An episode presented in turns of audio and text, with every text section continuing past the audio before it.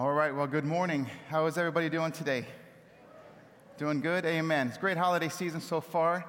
Uh, we're just so blessed, uh, Denise and I, to be uh, part of this uh, Randall Church family during the holidays. So I just want to thank you first and foremost for just welcoming us to, into the flock here and just allowing us to be a part of what God is doing. And, and we don't have family, we have some family here in the area, but we're not really sure how we're going to see them during the Christmas. So at this time, uh, you are our family during this holiday season, so we appreciate that uh, so much.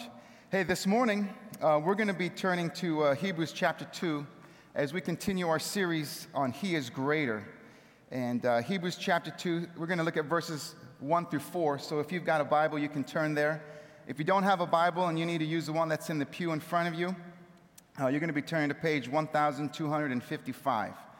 And uh, as you do that, as you turn there, uh, many of you may remember the story a few months ago of the young boy in Florida who was vacationing with his family at Walt Disney World, and a tragic event happened.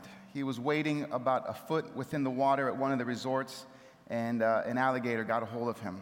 And they found the young boy the next day or two days afterwards, you know, in the, in the lake. He, had, he died from his injuries and from drowning. And, um, you know, it's a sad story when we think about it, uh, but there were signs posted um, near the water that said no swimming, and of course, Walt Disney World had to come later and put no swimming. There's alligators in the, in the lake here. Uh, but when we think about the idea that there were signs posted, that there were warning signs for this young boy and for this family, and when you don't obey the warning signs, sometimes there are consequences. And unfortunately, in the life of this family, these consequences was very great. Well, we're going to be talking a little bit about that this morning, about seeing the warning signs and understanding the spiritual markers that God has placed before and so, as we begin our journey today in Hebrews chapter 2, He is greater. Um, and our, our sermon this morning is uh, He is greater than the cynics, the critics, and the skeptics. So, I'm not sure if we've got the right slides. It might be the wrong slides up there, and uh, we can get those fixed. But if you look with me in Hebrews chapter 2, starting in verse 1 through verse 4, um, we'll read this scripture this morning. We must pay the most careful attention, therefore, to what we have heard so that we do not drift away. For since the message spoken through angels was binding, and every violation and disobedience received its just punishment, how shall we escape if we ignore so great a salvation? This salvation, which was first announced by the Lord, was confirmed to us by those who heard him. God also testified to it by signs, wonders, and various miracles, and by gifts of the Holy Spirit distributed according to his will. Lord, this morning as we open your word, I thank you for this time that we can share. I thank you for this time that we have as a family, as a, the body of Christ to come and to open, to read. And I pray this morning, Lord, as, um, as I bring your message, that you would speak through me, Lord. I pray that um, you would increase, that I would decrease.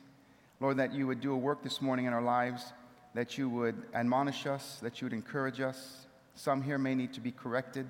I pray that you would do your will and your way as we open your word this morning and as we are gathered. In Jesus' name, amen. Well, I have a confession to make to the church, and I feel this is a nice place to do it since it is a church and no one's going to judge me here this morning. But, uh, okay. Uh, remember the part of our message that talks about cynics? No, okay. Um, I have a confession to make. Late at night, when I put the children to bed, I go downstairs and I turn on the television and I watch the Home Shopping Network. um, so far, I've bought. What's so funny? I, I, okay, I take it back. I was on the verge of buying uh, a pair of ladies' boots.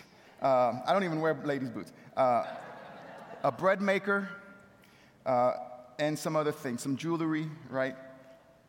It's, it's just a thing. I don't know, for whatever reason, Denise and myself, at the middle of the night, we put the kids to bed and we end up on Home Shopping Channel. And we're watching, and it's just amazing to me that people are on this channel watching and shopping and buying things, and they give you a little counter of what, what they're purchasing, right? Well, the other night we were watching, and, and they had this wonderful ladder that they were selling. Some of you might know exactly what I'm talking about. I can't even remember the name of it right now. But it was this ladder that, you know, it could probably reach to the top of the sanctuary here. You could break it down and made it into two smaller ladders. You could buy the accessories and make it like a, a plank to walk on. And Denise says to me, You know, we need a ladder because we got to get the, the leaves out of the, um, the gutters in the house. And I said, I don't want to spend, it's $159 for this ladder. I said, I don't want to spend $159 for this ladder that I'm going to use one time just to get leaves out. So, guess what? We didn't buy the ladder, and I never got the leaves out of the gutter. Okay? So, I'm hoping today when I go home, the gutters are still there, and as we get some more weather.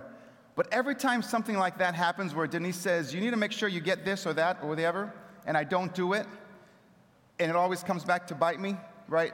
Denise always says to me, should have listened to the wife God gave you. Okay? now, okay? Amen? Now, guys, it happens both ways, don't get me wrong. You should have listened to the husband God gave you. But more often than not, it's listen to the wife God gave you is what, what happens in our house, okay? So if you can, if you can uh, relate to that, you know exactly what I'm talking about. But when we talk about warning signs, and this is, as we look at our text this morning as our scripture, it's kind of interesting that, Paul, that the writer of Hebrews is, uh, is, is giving a, a warning. He's telling his audience, he's saying, listen, there's something I've just told you. I need you to pay attention. There's something I've just stated, and I need you to listen to the advice that God has given us, right? Just like, uh, just like Denise gives me that advice. And, and I'll put my wife at ease right now and let her know that I've done the one obligatory wife story for the sermon this morning, and that's it, okay? All right. Looking at the text this morning, and I'm going to jump right into it. Excuse me. The writer of Hebrews begins our verse our verses by saying, We must pay the most careful attention, therefore, to what we have heard, so that we do not drift away. As we look at this scripture, we can see that there's a couple things that he is uh, trying to tell us, and we're going we're to dive into that this morning. But the first thing he says is, therefore. And when he says therefore, he's trying to connect us back to what he said in chapter 1. And Pastor Milo, who did a great job uh, last week talking about Jesus being greater than the angels, he, he spoke to us about Christ being greater, among other things, of the angels because of his name, because of his destiny, because of his power.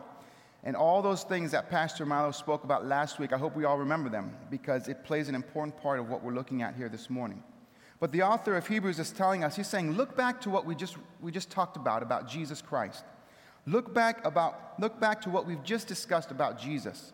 Jesus is greater than the angels, Great, Jesus is greater than any person or any angelic being that has ever existed. And so, in the immediate context of Hebrews chapter 2, verse 1, the author here is telling us that we need to make sure that we have a correct understanding and a correct belief about the person and the work of Jesus Christ. And I would go so far as to say we need to have a correct response the person of Jesus Christ. So if you're taking notes this morning, this is going to be your first bullet. I'm not sure if we're going to have it on the screen, but I'm going to tell you what the first bullet is here is that orthodoxy matters. This morning when we think about Christ being greater, we think about he is greater. I want you to know that the first thing that we're going to look at this morning is that orthodoxy matters. Now, orthodoxy is a huge word that you probably only hear within, you know, within college, within the academy. Uh, you may hear it in certain denominations. We don't really walk around, you know, this church saying, hey, you, how you, how's your orthodoxy going? It's not something that we do. Uh, but orthodoxy is a big word. And according to the Merriam Webster Dictionary, it's a simple definition orthodoxy is conforming to an established doctrine. So, something that, that has come to be believed, an established doctrine, is orthodoxy. And when we think of orthodoxy within the church, and we think about listening to the message that we have heard, sometimes, some of the first things that come to mind might be some of the confessional creeds that the church has had throughout its history, particularly the, um, the Nicene Creed or the Apostles' Creed. And some of us might be familiar with that, right? I believe in God the Father, Almighty Maker of the heavens and the earth. You know, the church at the time that they developed these creeds in the fourth century, this was a big deal for the church. We kind of take it for granted being on this side of, the, of, of history, right? Being on the, uh, on the, the 2,000 year mark of history. We take for granted that those beliefs that we believe as a church, the things that we consider orthodoxy, the things that we believe about Christ and about certain spiritual truths, uh, we take for granted that throughout church history and throughout world history, people lived, died, and fought over what they believed in.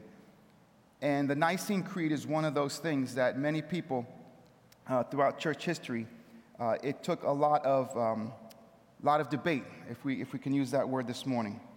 But at the end of the day, it was the church fathers that understood that there was a need to defend an understanding of who Jesus is so that the church, as it survived, would come to believe that.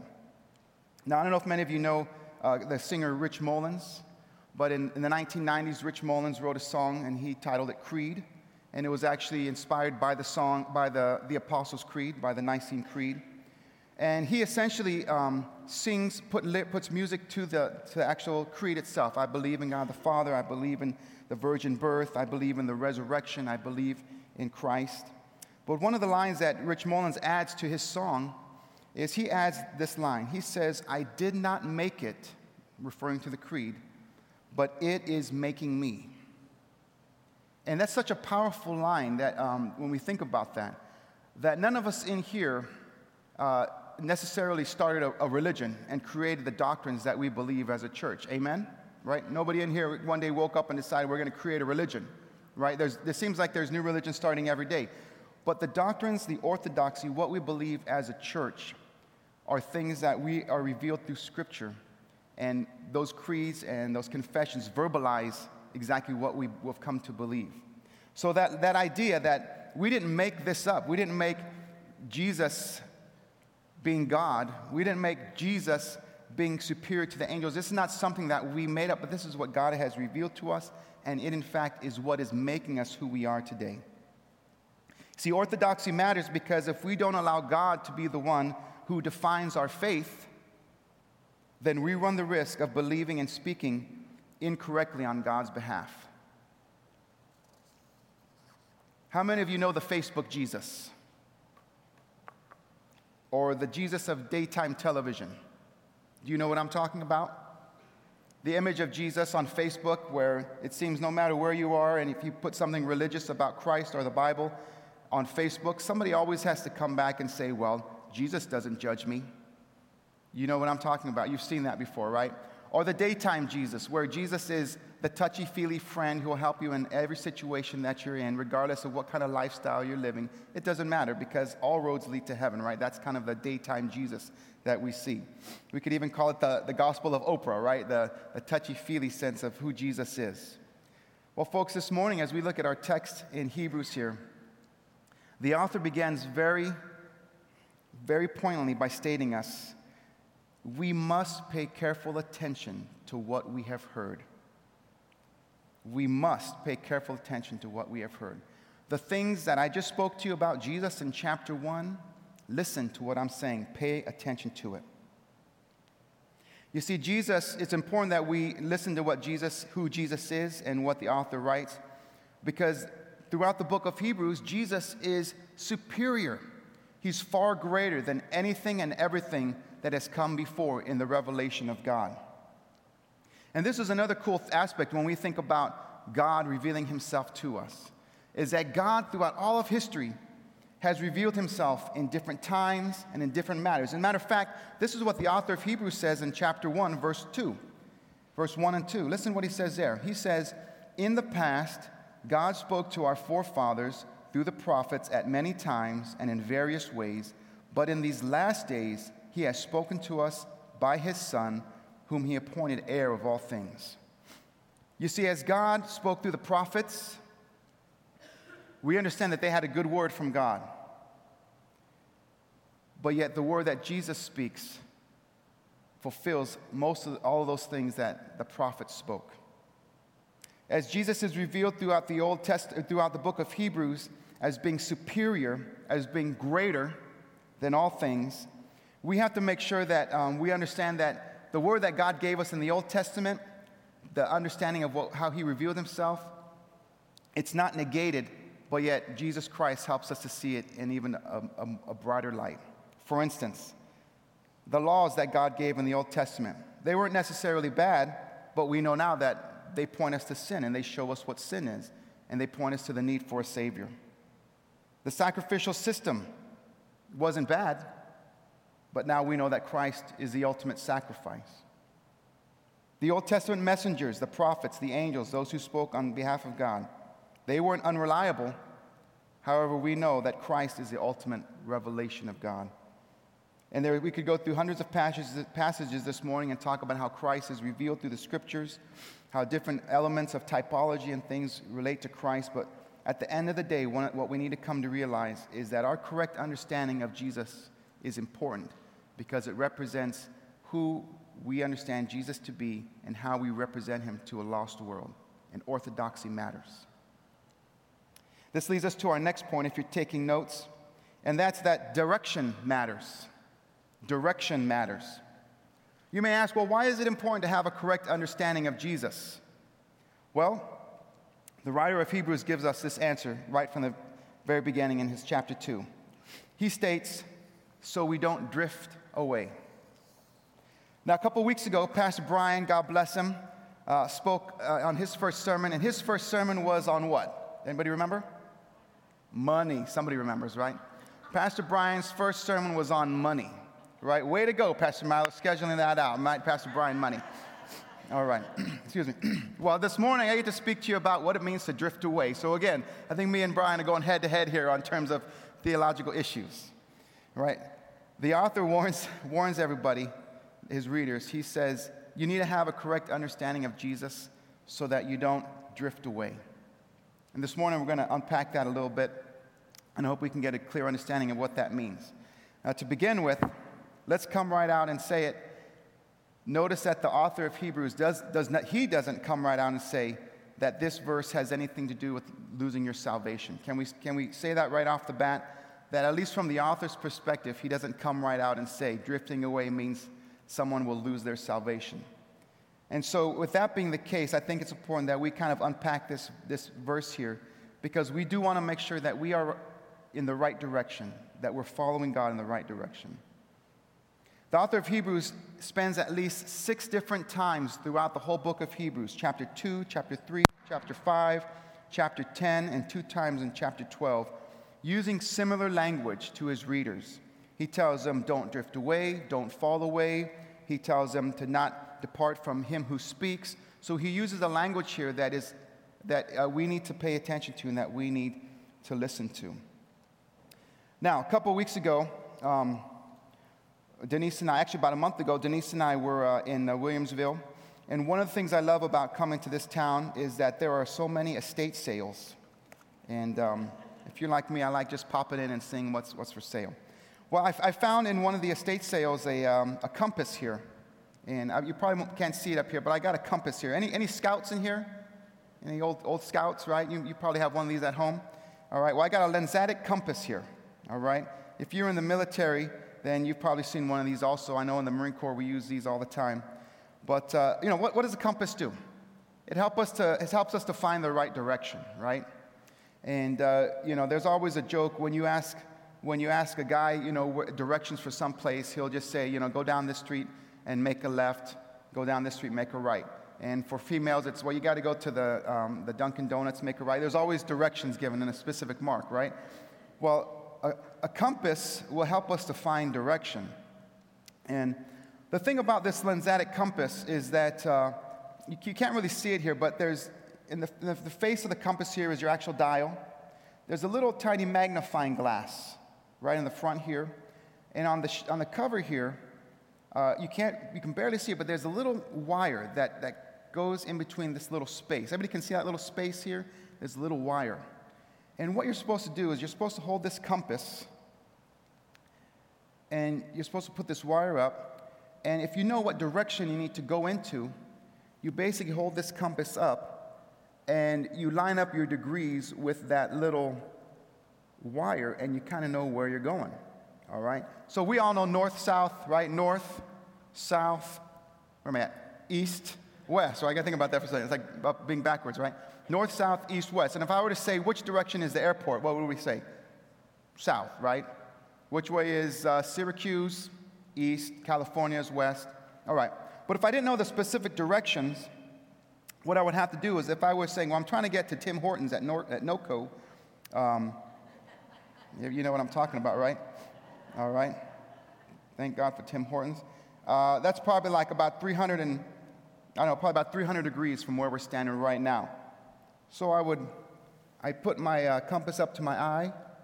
I'd, I'd see 300 on the compass. and I would look for something right in the 300 range, so that Christmas tree.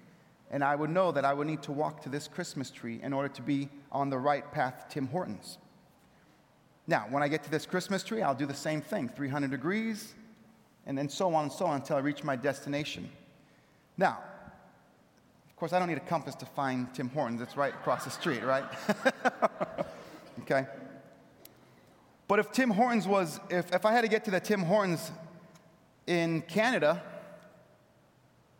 right, and this is the only way to find, the only way to get there, you know, if I was off by one or two degrees, what would happen to me? I'd get, I wouldn't, I wouldn't make, I'd end up at, I don't know, somewhere else, right? I'd end up at Dunkin' Donuts. I don't know, somewhere else. Okay? Well, I want you to think about that when we think about what the author is writing here in Hebrews about drifting away. For the sake of our, for the sake of our message this morning, Tim Hortons is orthodoxy. And if I don't align myself in the direction of where orthodoxy is, I'm not going to end in the right spot. And this is what the author of Hebrews is warning his audience. He's saying to them, make sure you have not just the right directions, but that you're headed in the right way, that you're walking in the right way. I want you to notice the connection here that the author has to the Old Testament. The author says, For if the message spoken by angels, this is verse 2, was binding, and every violation and disobedience received its just punishment, how shall we escape if we ignore such a great salvation? Now, there's a couple things here that we got to unpack here. And, and, the first thing is, is that he mentions angels. And he, mes- he mentions the message spoken by angels. Now, this is kind of problematic verse here because when we look at the, um, particularly the giving of the covenant and the law that, that Moses received from God, Deuteronomy, Exodus, Leviticus, doesn't mention angels being present. It just says that Moses went up to the mountain where God was and God gave him the, the law, and Moses came back down the mountain. So we have to ask ourselves, what is this message that was spoken by angels? Well, as we look through the rest of Scripture, and if you're taking notes, you can write these down and, and you can look at them later. Deuteronomy chapter 33, verse 2, Psalm 104, verse 2, and Isaiah chapter 6. One of the beautiful things that Scripture tells us is that whenever God makes his presence known in the cloud or in the glory or in the smoke, like it happens in Isaiah, there's always an angelic presence with him. So even though the scripture doesn't necessarily say that God um, gave the law or the covenants through angels, we know that because of God's presence, they were there with him. Again, that's Deuteronomy 33, verse 2, Psalm 104, verse 2 through 4, and Isaiah 6. God has revealed himself through the scriptures, and he used those mediaries, the angels, and he spoke through uh, various times through the prophets.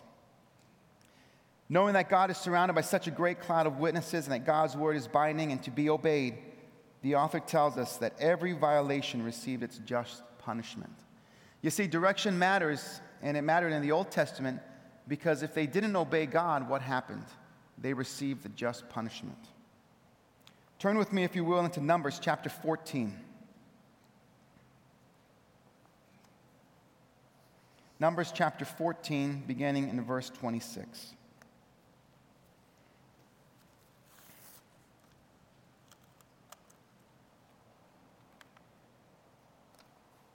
In this passage of Scripture, what's, what's happened previously is that the Israelites have come to the borders of the promised land.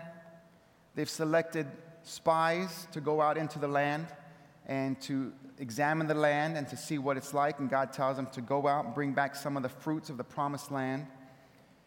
Twelve spies go out, 12 come back. Ten of them say, We can't go there because there's giants in the land, the, the land is occupied let's just stay here and not go into the promised land. And there's two individuals, Joshua and Caleb, who say, no, no, no, no. We need to be faithful to what God has told us to do. We need to go into the promised land. And because of God's anger towards those who were disobedient and in disbelief, listen to what God states to them in Numbers chapter 14, starting in verse 26. The Lord said to Moses and Aaron, How long will this wicked community grumble against me? I have heard the complaints of these grumbling Israelites. So tell them, As surely as I live, declares the Lord, I will do to you the very things I heard you say. In this desert, your bodies will fall away, every one of you, 20 years old or more, who has counted on the census and who has grumbled against me. Not one of you will enter the land I swore with uplifted hand to make your home, except Caleb, son of Jephunneh, and Joshua, son of Nun. As for your children, verse 31, that you said would be taken as plunder, I will bring them in to enjoy the land you have rejected. But you, your bodies will fail, will fall in this desert. Your children will be shepherds here for 40 years, suffering for your unfaithfulness, until the last of your bodies lies in the desert. Verse 34 For 40 years, one year for each of the 40 days you explore the land, you will suffer for your sins and know what it is to have me against you. Man, that is a so sober, a somber judgment to think about that God gave to those individuals because they failed in their belief to what God had promised them. Can you imagine being in that community, being over 20 years old, and having God pronounce to you that you were not going to enter the promised land? And in fact, you were going to instead wander the desert for 40 years because of your disbelief. That's an extreme example of drifting away. Would you agree with me? Jeremiah, if you would turn there, chapter 25.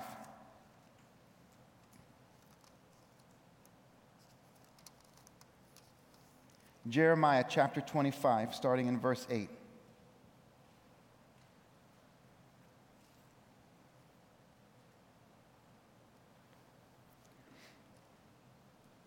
Jeremiah 25, verse 8. Therefore, the Lord Almighty says, Because you have not listened to my words, I will summon all the peoples of the north and my servant, ne- my servant Nebuchadnezzar, king of Babylon, declares the Lord. And I will bring them against this land and its inhabitants and against all the surrounding nations.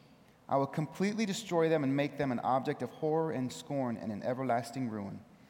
I will, ba- I will banish them from the sounds of joy and gladness the voices of bride and bridegroom, the sound of millstones, and the light of the lamp. This whole country, speaking to Israel, will become desolate wasteland, and these nations will serve the king of Babylon 70 years. Again, another judgment pronounced on God to the nation of Israel because they committed idolatry by serving false gods and worshiping things other than the Lord God. Extreme examples of God's judgment on the people. Well, the writer of Hebrews tells us, he's asked the question, How shall we escape if we ignore so great a salvation? He's again referring to Jesus, the orthodoxy. How will we ignore, how shall we escape if we ignore the message that has been revealed through Jesus Christ, God's ultimate act of revelation to the world? Well, let's get right to the hard part here. What is the author talking about? We know the author doesn't come right out and say that he's telling them they're going to lose their salvation. But there's a sense here that we need to understand who the actual audience is that he's writing to. I think this will help us to understand a little bit better about what he's referring to. Most commentators say that uh, the audience for Hebrews is obviously Jewish people. The book is called Hebrews, after all, right? Um, most, uh, most commentators in, indicate that it was um, Jews who most likely hadn't lived in Jerusalem but were scattered throughout the Roman Empire. We know this because whenever the author of Hebrews quotes the Old Testament, he uses the Greek version of the Old Testament that Jews that were scattered throughout the kingdom would know. The other thing that uh, most, common state, most commentators indicate is that most of the recipients, as I mentioned, had probably not been to Jerusalem and probably had not seen the actual temple itself, but knew about the temple and its furnishings and how the ongoings of the temple because of what was written in the Old Testament in Exodus and Leviticus. And finally, it's likely that all the original audience was facing some sort of persecution at the time. And so when we think about that, when we think about who the original audience is, we can see that, that Hebrews author is writing them to encourage them to remain faithful to Christ. In fact, some of them were, most of them were likely Jewish people and some of them were probably Gentiles who had converted to Judaism and then subsequently become followers of Christ. This is what the author is saying to those Gentile converts to Judaism. He's telling them if you reject Christ, if you reject what we know, the orthodoxy that we know about Christ, then it's like turning your back on God and returning to the godless way that you had before you came to know Christ. Here's probably what the author of Hebrews is writing to the Jewish audience. He's probably telling them rejecting Christ and going back to the Mosaic way of doing things, the law and the covenant, would essentially be like saying we need to offer sacrifices again and again for our sins. But we know that what? Christ was crucified once for all for our sins. And there's no need for Christ to repeat his sacrifice on the cross. Therefore, to reject Christ and to go back to the way of the law, it just simply can't happen within God's economy of things. There's no way that could happen. And so it would be almost as if you drifted away and were like those pagans who went back to their godless lifestyle. For us this morning, I want you to know that the author of Hebrews gives us uh, a contrast between two kinds of individuals within the book of Hebrews. He gives us those individuals who right, straight out turn their backs from God, those individuals who make a conscious decision to say, I am not going to follow the way of the cross, I'm going to follow my own way. I'm sure some of us know some people like that. But he also speaks about individuals within the book who don't necessarily turn away from God, but because of our sinful nature, we sin and we know we break God's heart. And he refers to them as living in the weakness of the flesh. And he refers to them as, um, as uh, having, being in bondage to the fear of death. So, I, this morning, as we think about walking in the right direction, as we think about having the right orthodoxy, you're either in one of those two camps this morning. You're either someone who is completely rejected Christ, or you're, you're someone who is a follower of Christ who sins.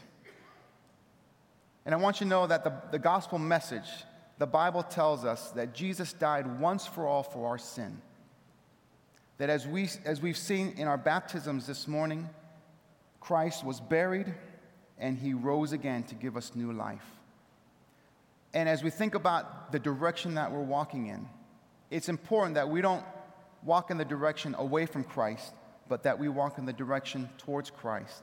And we're going to sin, we're going to fall short, but we're not living in apostasy like those who turn away from Christ. As I mentioned earlier, um, you know, Denise and I are so happy to be here. And uh, we've been married for 13 years, I believe it is. Yeah, 13 years, okay. and in 2006, I had the privilege of going to Iraq. That was a joke.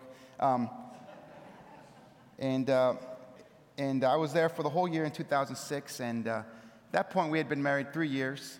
And and for whatever reason, when I went to, uh, we, had a commu- we had a community shower stalls, and, and uh, so when I went to go take a shower one day, for whatever reason, I took off my wedding ring.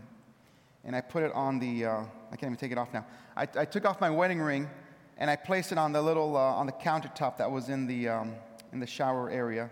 And I shaved, or I did something, or whatever. I got in the shower, and I didn't even realize till like a day, like later that day, that I had taken off my ring, and I didn't have it with me and my ring was missing. Um, and uh, at the time, Denise said we'd kind of communicated through um, uh, video conferencing and things.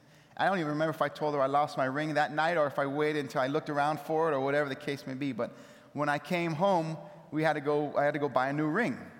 And fortunately, I found the same exact ring at the jewelry store, right? It was a little more expensive, but I was able to get the same exact ring. So right now, you would never know if you saw my original ring and if you see the one I'm wearing now, that, that, uh, that I'd lost my ring. This is kind of the imagery that, um, that the author is talking about. You know, sometimes we make a conscious decision to take off the ring and to just leave it there and walk away from Christ. Don't be that individual this morning. Don't be that individual that makes a conscious decision. And why is that? Well, point number three because faith matters. Faith matters. As we look at our text this morning, the author writes at, in the end of chapter 3 This salvation, which was first announced by the Lord, was confirmed to us by those who heard him. God also testified to it by signs, wonders, and various miracles, and by gifts of the Holy Spirit distributed according to his will. You see, God's demonstrated his faithfulness to us and to the gospel message by providing historical signposts for us. Did you know that the cynics, the critics, and the skeptics have nothing to say when we talk about the historical Jesus? Did you know that the cynics, the critics, and the skeptics have nothing to say when we talk about Christ being greater because history has validated the existence of a literal man who walked the earth named Jesus Christ? And the scriptures that we hold in our hand this morning, through the years as they've been handed down, are testimony to that.